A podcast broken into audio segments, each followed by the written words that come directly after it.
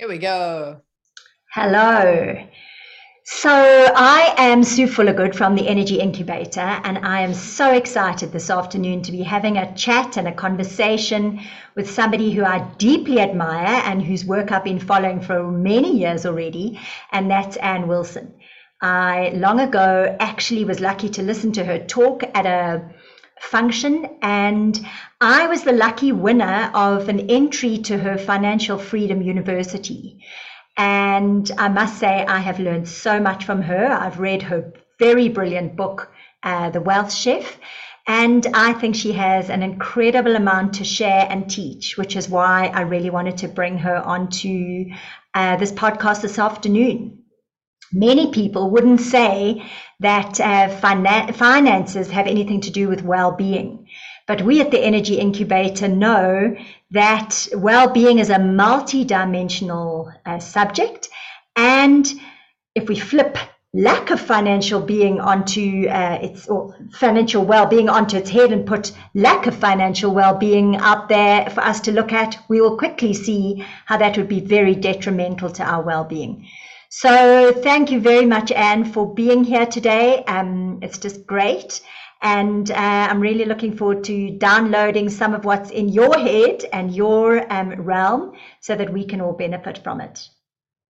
Oh, so great to be here, Sue. And you already just touched on such a vital element where people go, oh, money's not important, or I'm not interested in that stuff, or investing in finance, or it's, oh, it's, you know, for other kind of people, or it's not spiritual, or whatever that story is. But as you've just really said, it's it's one of the most important inputs into being able to live a fully expressed life, and able to have vitality, and able to have that full well-being, which is why I am so passionate about it, which is why I love talking about money, because it's never about money itself. It's about understanding that it's such a vital element and component ingredient what word you want to use in order for us to live a full life. And for women it is a huge area that we've still got a long way to, to journey. Hmm. absolutely. What in the beginning got you so passionate about financial freedom Ann? Where did it all begin for you? You know hindsight is always great and as i've threaded through my own journey i realized that that seed was planted pretty young very much from an aspect of well-being of just security of just feeling the, the opposite. Often our big motivations are what we don't want. And i grew up in a very normal you know everyday let's call it middle class family for want of another descriptor. I was number five of six kids. Wow. and i watched this pattern of father worked really hard. He always seemed stressed. He was always exhausted. Talk about not having that vitality and health. In fact, his health was actually really bad from this ongoing stress and then the sacrifices that made of his own well-being his mental emotional physical states of being the provider and you see this for so many people and the so the, the only story that i was really fit was work hard get a good job study hard but my father died relatively young and left my mum luckily most of the kids had had left home it was just still my brother and myself there. So from a financial aspect not a huge burden but the burden was her herself of going how did she make sure she could manage the small pot that was left and hopefully that she would run out before the money did. And I, so in my late teens, I got to watch this anxiety, this stress, and I realized there had already been threads beforehand of either just power and independence, and you know, money doesn't grow on trees, and don't be greedy. I also grew up in South Africa at the height of apartheid, so lots of confusion about having and not having, and what did that mean? So these were threaded through, you know, if I look back onto my money story, but I can really remember distinctively at that point where I watched my mom realizing I never wanted to be that vulnerable. I never ever wanted to be in a position where I was hoping that my life would end before the money did because she had no idea who to trust how did she know how to make this money last? And so that's where the first seed was. It wasn't about first class plane travel, whatever. Because often when we talk about money, it can be, oh, well, is it just wanting bling and stuff and consumer stuff? And I realized, no, first and foremost was emotional safety and physical safety and an ability to feel em- empowered, but also on the other word, not in this de- devastating anxiety. And now having worked with you know, thousands of people, this is such a key thread especially for women, where there's this underlying high level anxiety about their financial well being, sometimes just depressed. And so when you talk about vitality and energy, it's a massive drain. So mm. this was the real first seed for me was going, hey, I never want to be that vulnerable. I never want to have to compromise my life, me. I never want to have to please or appease or perform just to be safe. Um, and I want to have an element around this. But like so many people, the only thing I'd then been taught was, well, get a good job, study hard. And so I mm. also looked around and I thought, oh, well, men obviously have this thing sorted because growing up, my father did the earning and my mum did the trying to keep, you know, the kids from killing each other. and those were the roles. So I also then slipped into another story where I believed I had to be a fake man, basically, you know, Mm-hmm. you know, and I see a lot of mm-hmm. women taking on this. I've got to be aggressive. I've got to do these things. I've got to be all these roles that kind of masculine, and that it's not okay to be fully creative, fully feminine, and power, whatever that means. I didn't have a model for that and money. And so I studied civil engineering, but not because I gave a damn about how cubes crushed or metal bent. It was, well, that sounded like a good job. That would be hopefully financially strong you know and, and, i'm grateful i did that journey but but all of these underlying drivers was, was just wanting safety wanting choice and th- those are still i think the first most important layers that we need to talk about because you know, often in a lot of the personal development world, we talk about, you know, focus on what you want, and it's the and it's the more high actualized expression and living your purpose. But we can't even start experiencing those things if we don't have the fundamental bottom layers of safety and mm. even access to choice at hand. So mm. for me, like most like many people and what I now teach is we have to have these first layers. And that was my first driving point. Mm. Well, thank you for sharing that story, and and uh, I think you've touched on so many things. Uh, you know, all the way from sort of Maslow's hierarchy of needs, where we have to take care of our survival needs first, and and anything else is way out of our realm until those needs are properly taken care of but then also to discussing how this is something that it hasn't really been engaged with um, with many women, and many women find themselves disempowered in this domain. And then lastly, but I love the way you call it, uh, you know, making having access to choice, and uh, I do think that uh, that's what money offers us: security and choice and power, empowerment. So if that's the case, why is it so hard for people to prioritize their financial health? I mean, I even know it with myself. You know, I have to really force myself, even after working with you for many years, to say tonight, tonight, I'm actually going to look at my finances. Um, why is it so hard? Do you think? You know, I, I think there's there's a couple of threads in that, and firstly, we are our entire education system, our societal exposure, firstly teaches us that money is the thing that we need for financial safety, from financial liberation, financial security.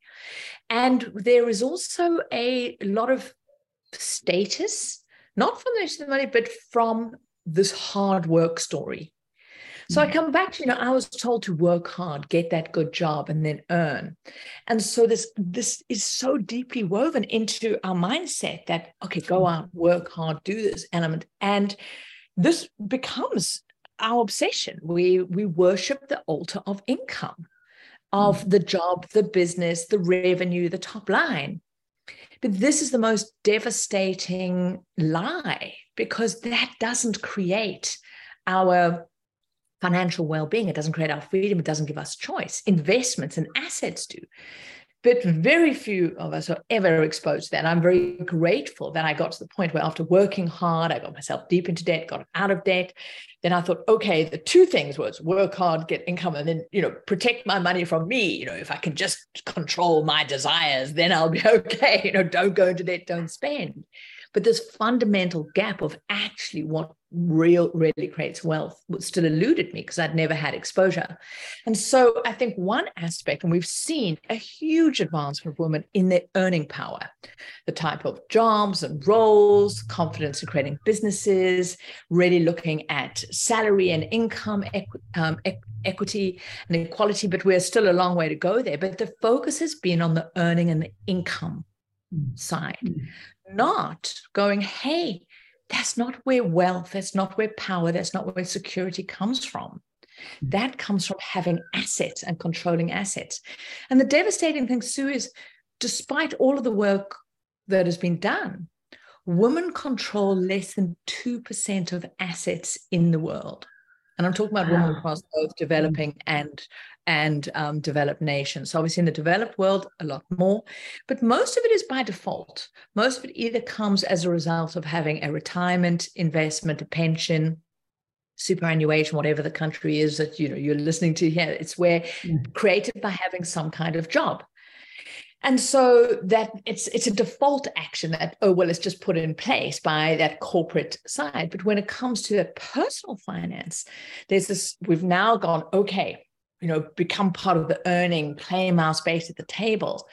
But really understanding where the real let's say real power sits still eluded. And so so one reason that is that become the focus and neglected and we're not even realizing that the key power places. So then the next thing that comes through i think why it doesn't then come through there's this aspect of okay earn more get that be, be a contributor to the cash flow in a family.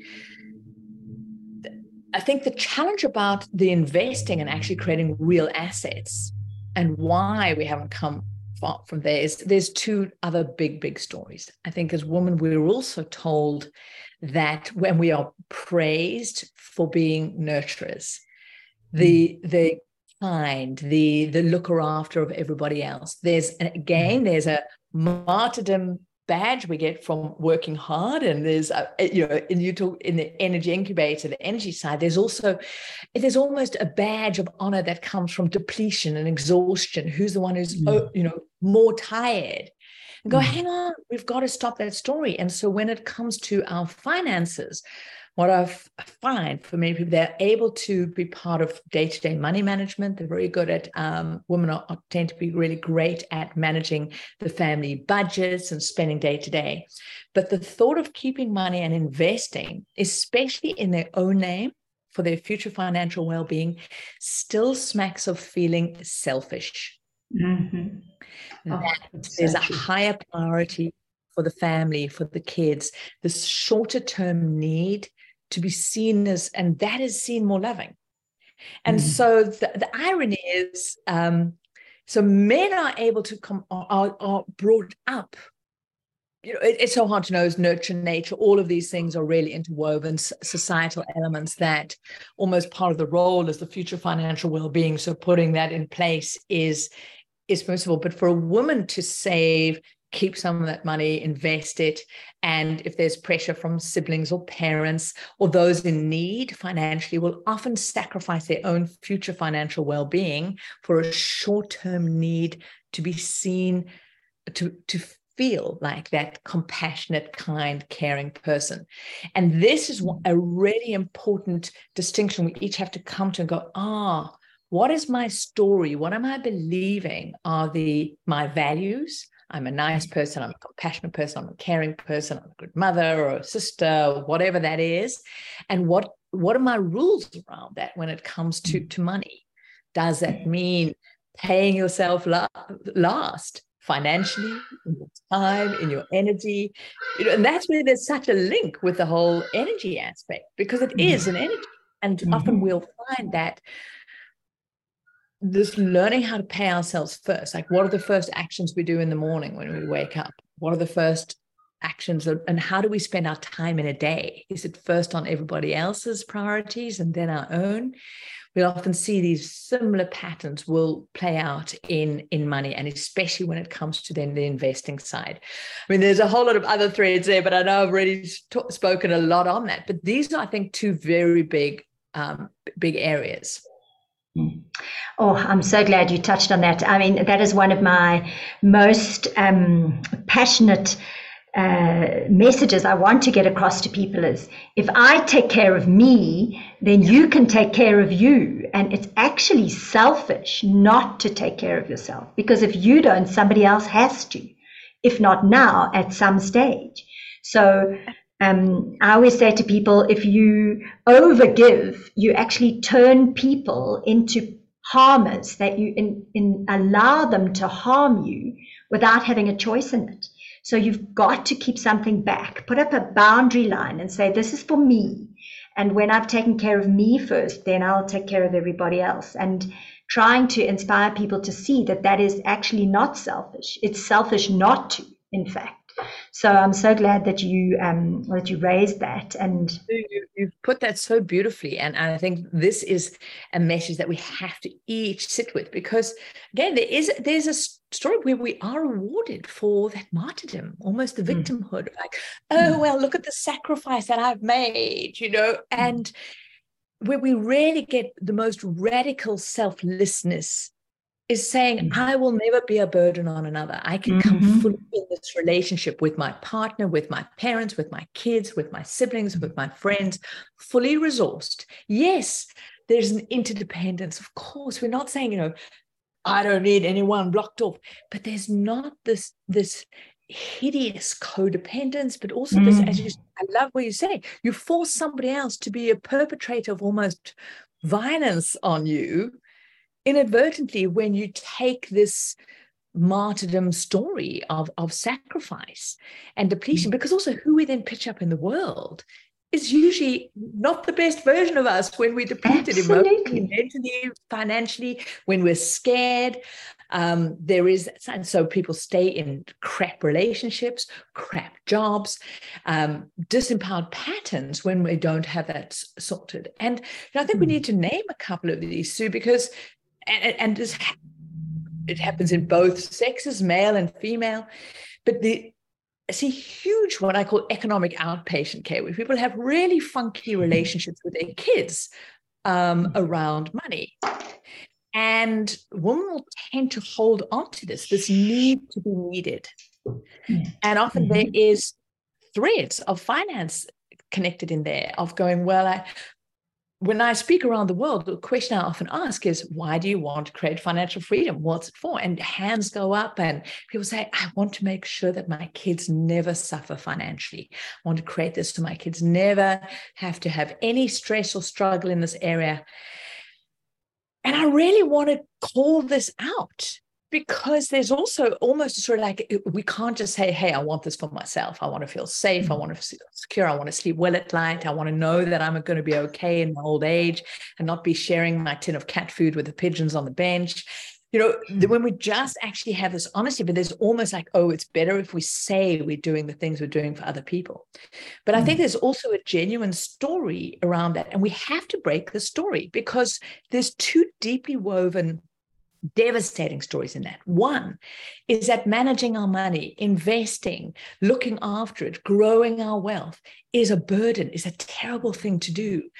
Like, oh, we shouldn't have to. That if we were successful, if we were able to live lives fully, then we shouldn't have to deal with that. And this is a terrible story perpetrated by the Hollywood, you know, the prince will come along and kiss you on your pretty little head and say, Oh, you don't have to worry about that. And that is the ideal we should be going after.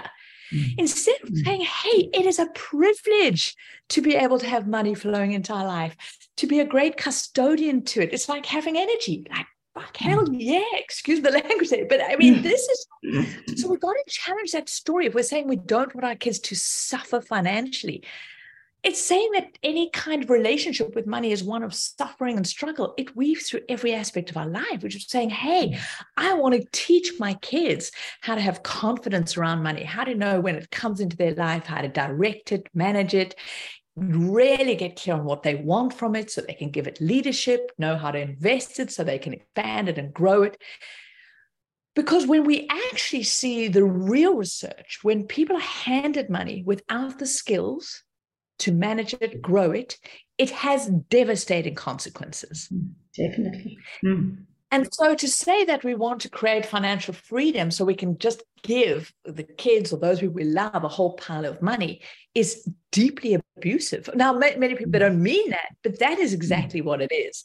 That's so there's two things. We've got to change the story that managing money, investing is boring, it's terrible, it's some kind of burden, an awful thing to have to do, to actually something that is a privilege.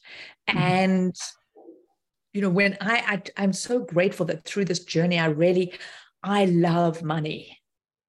Now when i say that a lot of people can get charged and go oh and you know worships money loves money. I am so grateful for what every rand can do. Its mm. potential of, of the difference it enables me to make in the world of the liberations had for me, the choices I've been able to make as a result, the things, I, the places I've been able to live and explore. I've been able to leave relationships and expand new areas. And it, it I'm, I love it because it mm. weaves through every aspect of life and it's one of the most important areas. And so when I say I love it, I respect it. Mm. And there's this deep appreciation. And with that comes a responsibility that it's my job to be a great custodian of it, manage it, appreciate it, spend it well, mm. make sure that I'm getting value for the exchange of it. And so, mm. gone off on a bit of a, a rant there, but you know, I think when we can start changing the story of what it means, mm. it can become an exciting thing.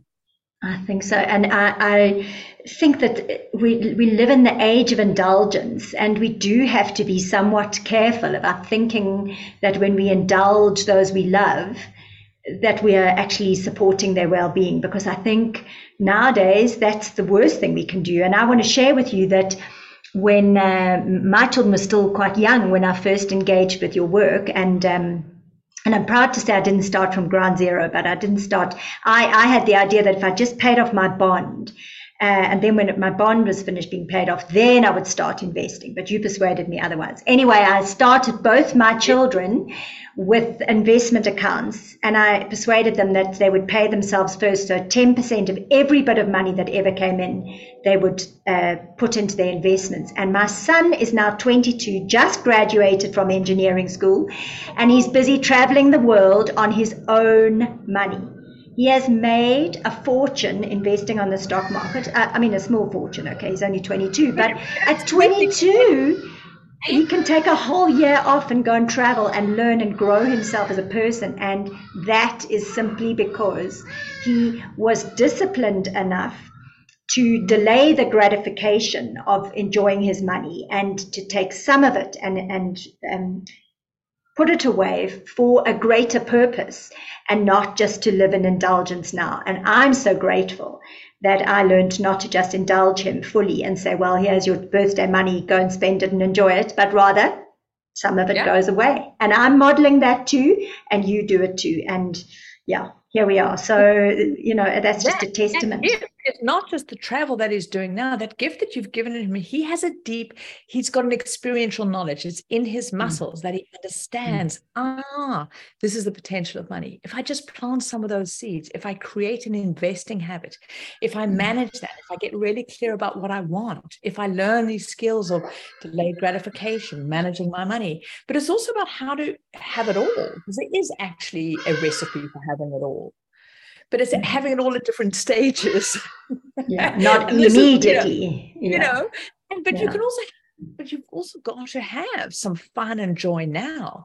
The challenge is often we we think that just comes with spending all the money and, and money is the only way. And in fact, uh, creativity is the greatest um, in, is the greatest creator of a wealthy life is mm. actually nurturing the seed of creativity. How can I have those things with the input, with the resources I have, the finances, the the time available, and challenging all of those stories of not enough? You know i don't have enough time. I don't have enough energy. I don't have enough money.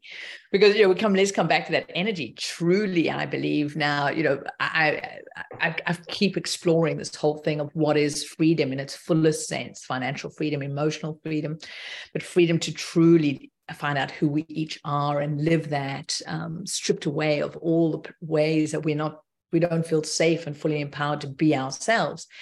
And i do believe there are only three levers we each have to to work with. And one is our energy our vitality you know this body this ability to be able to pitch up in life with that energy with that clarity of mind with a body that isn't full of aches and pains that there's mobility. It's so this is the vessel. We've got to journey this this, this on this party and so but it's full package. So what you do is so vital because without that the other two doesn't matter. The second one is money. It weaves through mm. every aspect of our life. And then the third is our time. None of us can get mm. that back. And it's this mm. precious thing that is just ticking away Mm. But there's there's these threads, and how do we use these three to live that fully expressed, wealthy, amazing life and creative creativity, this ability to manage the stories we have about what's possible, not possible, to make it a game, a playful, but also get those boundaries and those parameters in line. And mm. so when we can teach kids and ourselves that ah, there's a different set of questions to ask not oh well i don't have the money or i don't have the time but it's how could i? What do i really want? What am i prepared to do? What's that aspect with this with this underlying thread of possibility and potential? Then we've transformed the the, the trajectory of where they headed and ourselves. Mm. I love that, and and I, uh, you know I've just um, finished writing my my my first book on the sweet spot, which is really about that middle ground in everything. And and I think what you're talking about is is not being anorexic with your money and scrimping and saving and operating out of scarcity. And I shouldn't buy anything or have any joy or have any fun, um, but somewhere in between sort of some degree of restraint and delayed gratification and you know living completely abundantly. And we've got to find that sweet spot when it comes to energy money and time all those resources that underpin our magical journey I love I love that expression, the sweet spot. And you know, on my journey, I described. You know, got my engineering degree, started working, and I thought, okay, I've got the sus because now I had the salary coming in, but more. You know, I was being offered credit cards and store loans and overdrafts because now I was successful, and I honestly thought that was the way I needed to be and there was this underlying thread of of success and and what did it, what did I need to do in order to be loved in order to fit in in order to belong? And I think this is a huge journey for every human and women there's massive pressure socially. We see from magazines and social media streams of what are you meant to be? How should you look? What should your body look like? What should you be driving? What car should you be um, in? What should your kids be? What school should they be at? You know, there's this air, this pressure. What should their mm. parties look like? Mm. And so I went into this actually this this financial bulimia of binging mm. on money that I didn't even have, didn't even need, but mm. almost this bloated trying to fit in, trying to be good enough. And I got myself into this deep, deep um, place of, of, of debt, of this depletion. And there is this massive overconsumption addiction that we have mm. of but also the story of more of pushing more consumption but more energy more this more monster which as a mm. but also that we need more we have to be more and I think in terms of even exercise, there's this, there's this extreme that mm-hmm. we're told to go to. But one thing I know now, and from my own journey and journey with thousands of others, and a lot of the behavioral and neuroscience of this is generally when we're seeing that pattern happening, often the the the motivation for that spend or that motivation of that action is externally driven in trying mm. to fill a need internally. Mm. So it's, well, if I spend that, if I do that, then I'll feel okay. So often mm. it comes from a not okayness internally. Mm. And you know, consciously or not. And so also starting to really understand our internal journey of who do I believe I am? And this deep element of self-worth. And there's mm. such a relationship between our net worth and our mm. self worth, not because your net worth gives you self worth. Actually, the more your self worth can be drive. And the more we can disconnect um, our money decisions from our identity, the more we're able to make really empowered choices with how we consume and spend that serves us now in the future. Because oh what time where we spend our time our energy and our money is devastatingly wasted. Mm, i couldn't agree with you more. I remember saying to myself when my children were small I, I'm, I'm pregnant with this lifestyle of a big house not huge big yeah. house but a, you know a house which is uh, probably over invested in.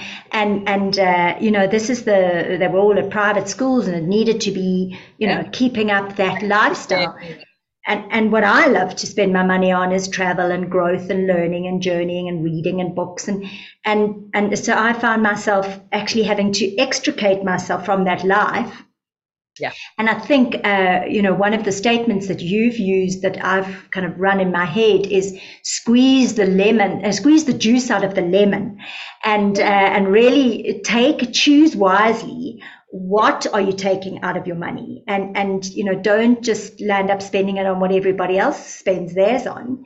Choose for yourself. And that is, uh, something that comes from a sort of personal mastery well-being which is another aspect of well-being as far as I'm concerned, um, which which helps you to know yourself and and to be able to say this is my choice for my life. I'm not going to do what everybody else is doing. I'm going to do what I really want to do. So I love that you've raised that, and you know the freedom to choose is ours and and so it's it, and it's and it's a lifetime journey. You know i really just accepted in this lovely humility of being human that this constant edge of where am i not yet free? Where am i still responding mm-hmm. or reacting or pleasing or performing to a level some degree or another? You know without this big judgment or but I think this is the most delicious and beautiful and extraordinary journey we can each have, which is the journey of the deepest journey of wealth, as I say, to, to personal mastery, to personal, like, who the bleep mm. am I? What do I really love and like? And then let our behaviors around our money, time, and our energy reflect that because you mm. spoke about squeezing the juice and spending. Because again, we then often think, oh, being good with money um, is about that deprivation, as you say, swinging to the anorexia side, which is exactly what I then did. Once I said, hang on, I got to climb out of this debt hole. There's no freedom in that. I had to came, come back. I thought, okay, now I had to control me. It was all about determination, willpower, locking down, no fun, couldn't do anything. It was like the ultimate um, extreme diet. financially, you can only have eight calories a day, equivalent kind of thing.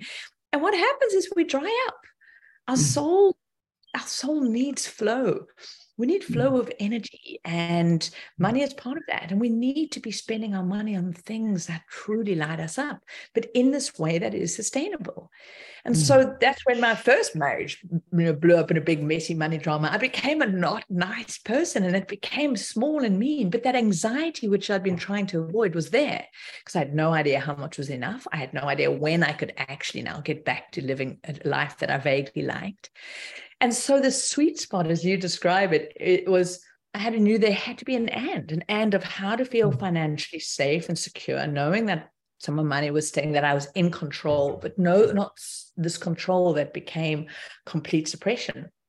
And mm. so we've spoken about the importance of investing, keeping some of money, converting into assets. But I realized I also had to learn a skill of being a wealthy spender. And as mm-hmm. you said, I love that. This means turning attention to the to the outflow.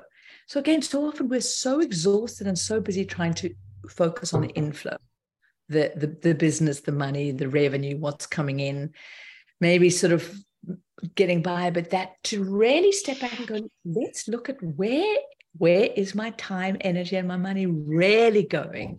And what's mm. triggering it? How much of this is driven from a, an internal expression of my worthiness or where am I reacting to other people's agendas? Where am I too just damn exhausted to say no? So I do it just to shut people up? Where's it coming out of guilt or a sense of shame? Where's it conscious because I'm, you know, I go and either do that binge eating out of emotional, you know, emotional eating, emotional spending, huge alignment with it. And so when we can go, ah, let's get curious hmm. and come and go, oh, what's really going on here? Great. Well, if I get rid of all that depletion spend, guilt spend, reaction spend, keeping up with the you know everybody else spend and i really go this is what lights me up how much of my money is spent there this is where we start transforming our world completely and we can have that future financial well-being because part of that wealthy spender is saying hey i'm putting money into my assets and i'm looking after my financial well-being but also this joy of knowing seed of money and a whole bunch of creativity is how do i live that wealthy rich juicy, fun life aligned to me now. But it means we have to pay attention to where the money's flowing. Yeah, yeah. And I, you know, I, I, I to you with the time, energy, and money thing, and it's it's really striking me, um, especially you know somebody like me who has sold time for money uh, for the best part of my life. Um, it, it, it's really so helpful to separate time and money and and try and say we've got all these three different types of wealth and we don't have to we, they're not linked they're separate and and the only way to make money without spending your time is through investing so i think uh, investing your time in building your investment wealth um, and your asset base is is just incredibly beneficial in so many ways so can you talk a little bit more about yeah. that mm. yeah so you know I think there are three pivotal components that we need to get together. I mean, there's five recipes, we can come to those, but really creating this financial machine that creates wealth, not just, you know, money flowing through our lives, is understanding that there are there's four elements that we need to be aware of. One is our income, and that's the thing that most people only focus at. If I could just make more, then I'll be okay. If my partner could just make more, then we'll be okay. If the business could just make more. And it's never the case. But we need inflow, we need income coming in. So we've also got to look at the quality of that. How do we leverage ourselves? So, how do we, as our greatest assets we have, and most of us start off, we're the first asset we have, we're the first thing that can start bringing money flowing to us but how do we increase that value? So, how do we make the, the time for money exchange more valuable and represent our life force? So, we always got to look at that. But then, how do we then create systems and processes we can call them low input businesses where we can leverage that. And I start calling these your cash flow machines. So, how do you start creating things that can bring more money in that isn't just a time for money exchange of our individuals? So, you know, in service businesses, how do you use leverage? How can you do one to many instead of one to one? Or are there assets you can create in businesses that can the value exchange can be delivered. A podcast we record this and it keeps going. A system keeps sharing that out there. The book goes out you do it once you earn royalties. So we start looking at leveraged activities around income. And then the ultimate income that we want is the investment income. So this is where we've got assets which is something other than ourselves where can grow in value and generate income without us having to be involved at all. We oversee them, we look at them, but we're not involved in that value exchange because often in those cash flow machines, we still have to drive that. They're more leveraged, so they increase the flow. But true asset generated income, we're not involved in that. So, you know, the key asset classes which everybody should have working for them is stocks and shares, also called equities. So it's just owning slices of other businesses. And so besides the the the action of investing, buying those shares, putting them into your investment portfolio, we're not involved in making running that business. Eh, we're not involved in, in the value generation at all but we benefit from the the increased growth in that company called its you know its value increasing which is capital gain and the income the profit that it distributes and these this is the yield element so every asset either grows in value or it generates income or both. And that is a definition of an asset, but it's also money that can then flow into our life that we can use, which is why this the devastating story that so many people believe that their house or their car is an asset is so devastating because it's not an asset, the home that you live in, because as long as you're living in it, you can't sell it to release its capital and you can't get income from it. So it's a lifestyle choice. And in fact, it's a liability.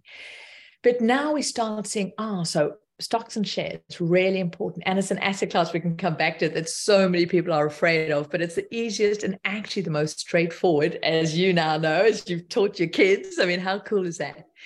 Real estate investment property is the next big asset class. Then you get fixed mm-hmm. income.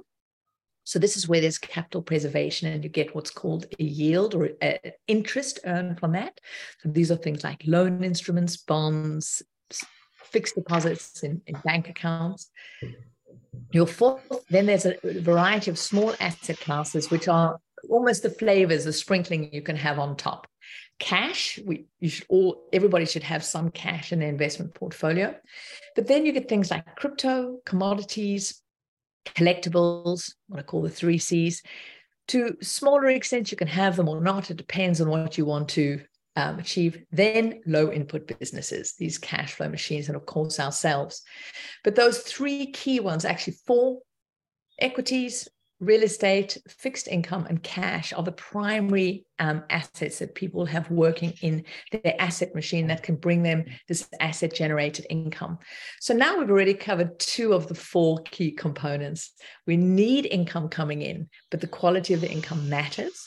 We need assets to and we're free when we've got enough assets that can earn us enough asset generated income that can pay for our lifestyle. So we can choose whether to still operating any cash flow machines we have or earn money directly ourselves. And this is the choice and the freedom.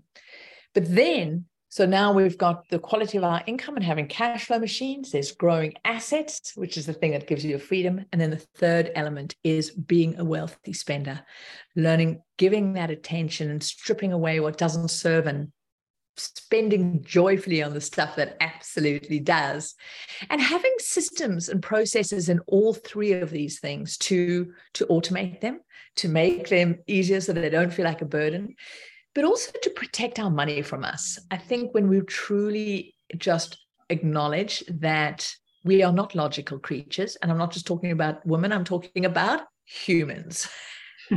we are big bags of flesh triggered by emotions and generally reactive. And mm-hmm. something like that. doesn't sound right. But there's a great humility when we can go, actually, you know what? So many of our decisions are unconscious. They're patterns that we've taken from our parents. Mm-hmm. There's nurture, there's nature, there's personality drivers. And so when we can automate things that are good for us as much as possible, that's how we create sustainable generality. And then there is a fourth component we need to be aware of, which is liabilities. Those are the things we owe.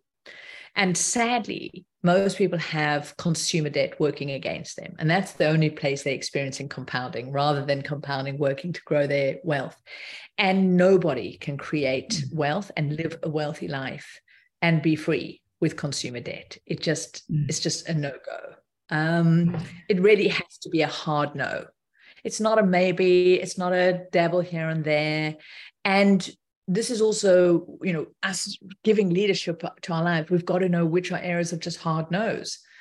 And mm. but then there are two other kinds of debt where which are okay. But you know, it's it's like many things. If we've if we've got a real sugar addiction or a um, alcohol addiction, we can't just say, oh, well, I'll just have a little bit here and there. I used, I was a hell of a heavy smoker for years and years and years. And I know there's absolutely no way I can even think of having a cigarette, socially or mm-hmm. not. I am a recovering smoking addict. And so for many people until we've really got a grip on consumer debt and patterns of using overdrafts or credit cards to bail ourselves out or rescue us because a lot of people say oh no and i don't have a debt problem but I, I, do go into my overdraft every month. But no problem. No no and we go hey we've got to get honest about this shit. But we, there is ways we can use debt to accelerate our financial freedom which is leverage you know um, leverage debt where we use debt to control assets and when, when we know the numbers. So those four elements so um, income and, and outflow the inflows and outflows understanding the quality of them where they're going is really key your cash flow machines and leverage and being a wealthy spender but really then focusing on your investment strategy and building up those assets are the three things that we can automate but and then just staying clear or getting out of consumer debt and staying clear mm. of it mm. Yeah, I think it's uh, so much of it's around uh, stopping and reflecting and thinking about what you're doing and not just rolling on uh, on that hamster wheel, but actually taking a moment to say what is working, what isn't working, what I want to do differently. And uh, and I always say self care is absolutely essential, and the biggest part of self care is that no, hard no, either to yourself or to someone else. And and I think that's something about what you're talking about because if you can't say no to someone wanting to sell you something, then um, or to yourself wanting to buy something, then you're going to get yourself into debt. Um, and and to really understand the devastation not only to your financial well-being, but to your physical and mental well-being at the same time is critical. Absolutely. And coming yeah. back to you know the relationship with kids or partners or parents, you know, um, we live in a in a country where we have this intergenerational you know tax family tax the sandwich generations with people who are often looking after their parents but also maybe being the primary earners in an extended family and they've just got aunts and uncles and siblings and mm. cousins mm. asking um, to borrow money and mm. there's huge guilt stories around it to truly understand that if we truly want to help intergenerationally and change intergenerational patterns of poverty and sacrifice and martyrdom and these repeating patterns. Learning how to bolster ourselves up to have to say hard no's and they're hard mm. not just because it's a fixed no but they're hard because it also there's such an element of us being told you know to be nice to be generous we're meant to help other people and I think when we can also start creating a society when we talk about this in a way of not going, oh, well, you know, just look after yourself first, but actually saying, hey, this is how we break these devastating dysfunctional mm. relationships with money mm. by mm. saying no to borrowing, saying no to this, these threads of keeping people dependent. Mm. And that's tough. But if we're serious about it, we need to put on our big girl panties and do it for ourselves and others.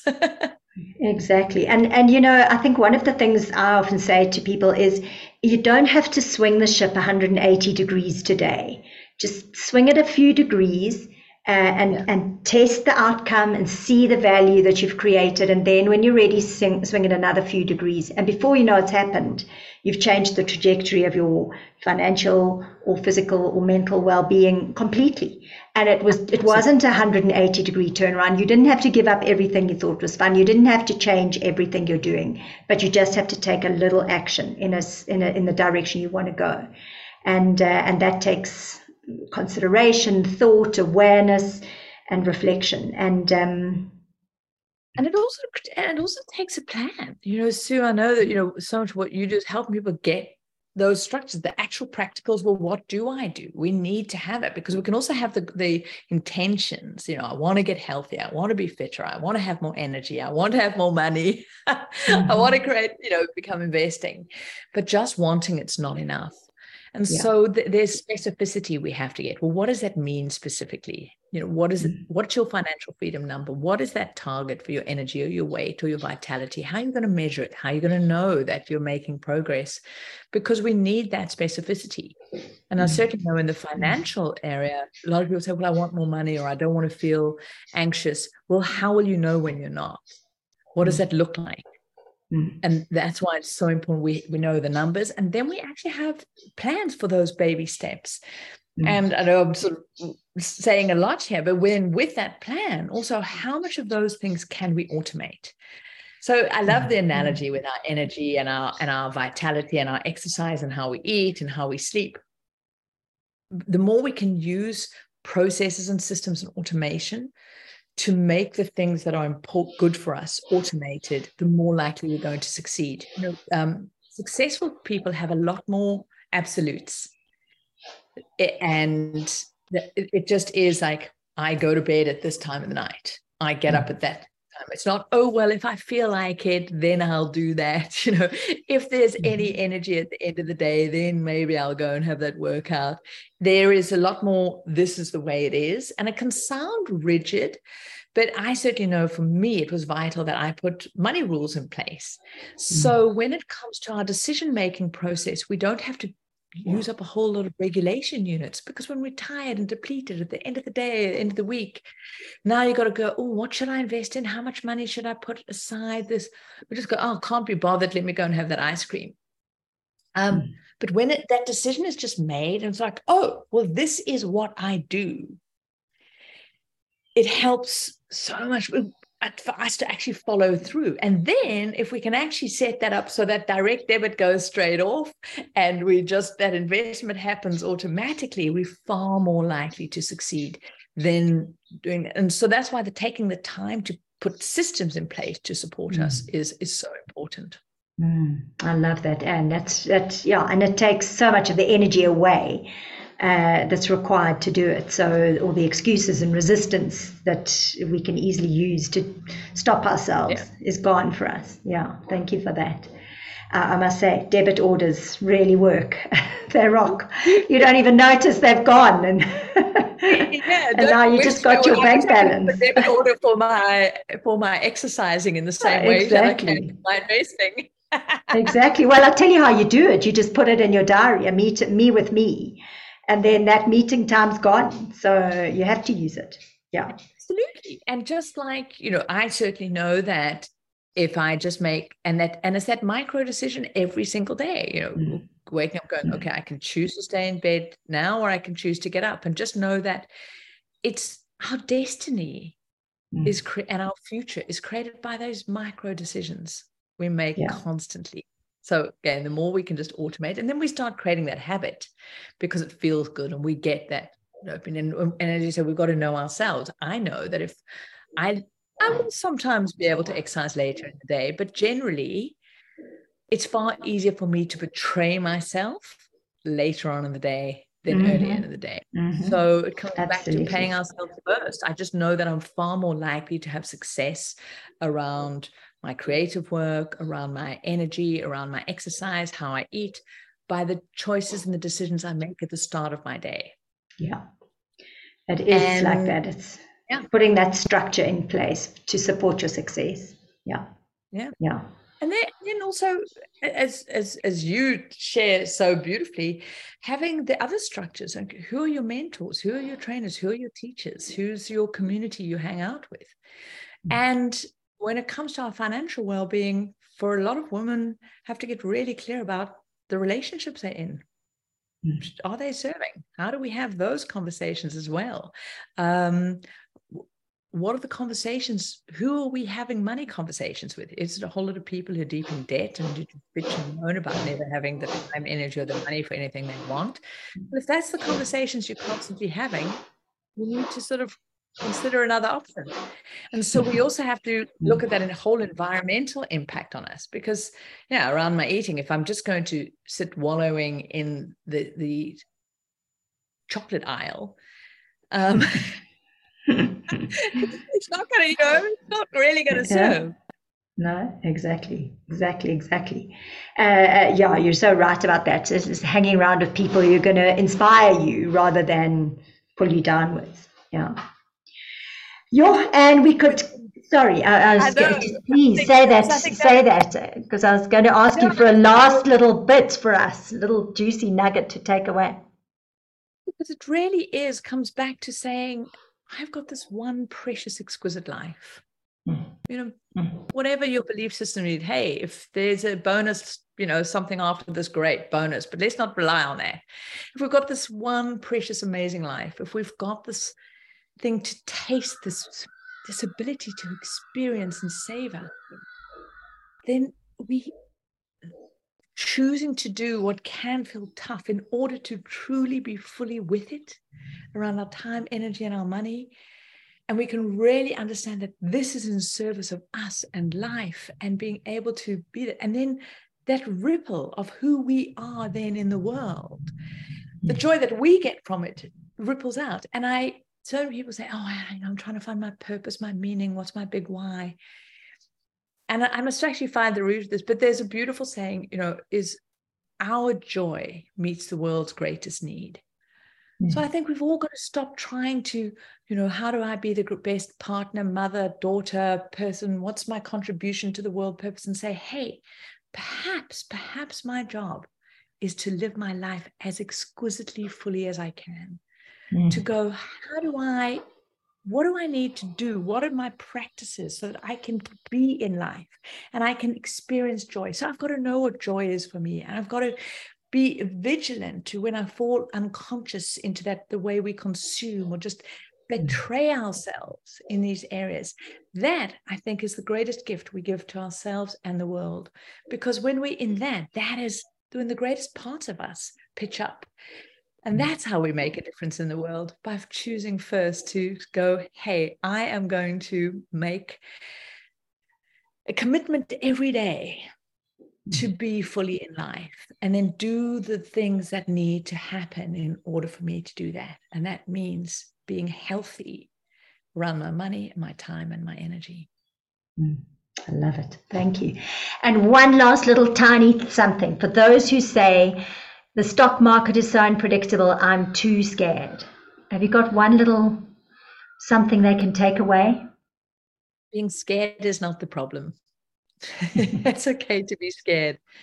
But the biggest risk is you living a huge part of your life fearful and not being able to be in it.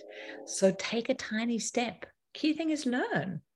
Mm. Nobody popped out the womb of financial genius. These are very simple strategies and steps to learn. And yeah, don't try and do it on your own. Get a copy of the mm. Wealth Chef book, come on in and, you know, make it be open to the possibility that you too can be great at money. I love it. And here is the Wealth Chef book. It's been my Bible, and I've loaned it. You can see it's seriously old and tatty because I've loaned it to so many people. Uh, so get yourself a copy. It is truly um, worth every second it'll take to read it. Thank you, Ann. Thank you so much. Oh, it was wonderful to have this thank conversation.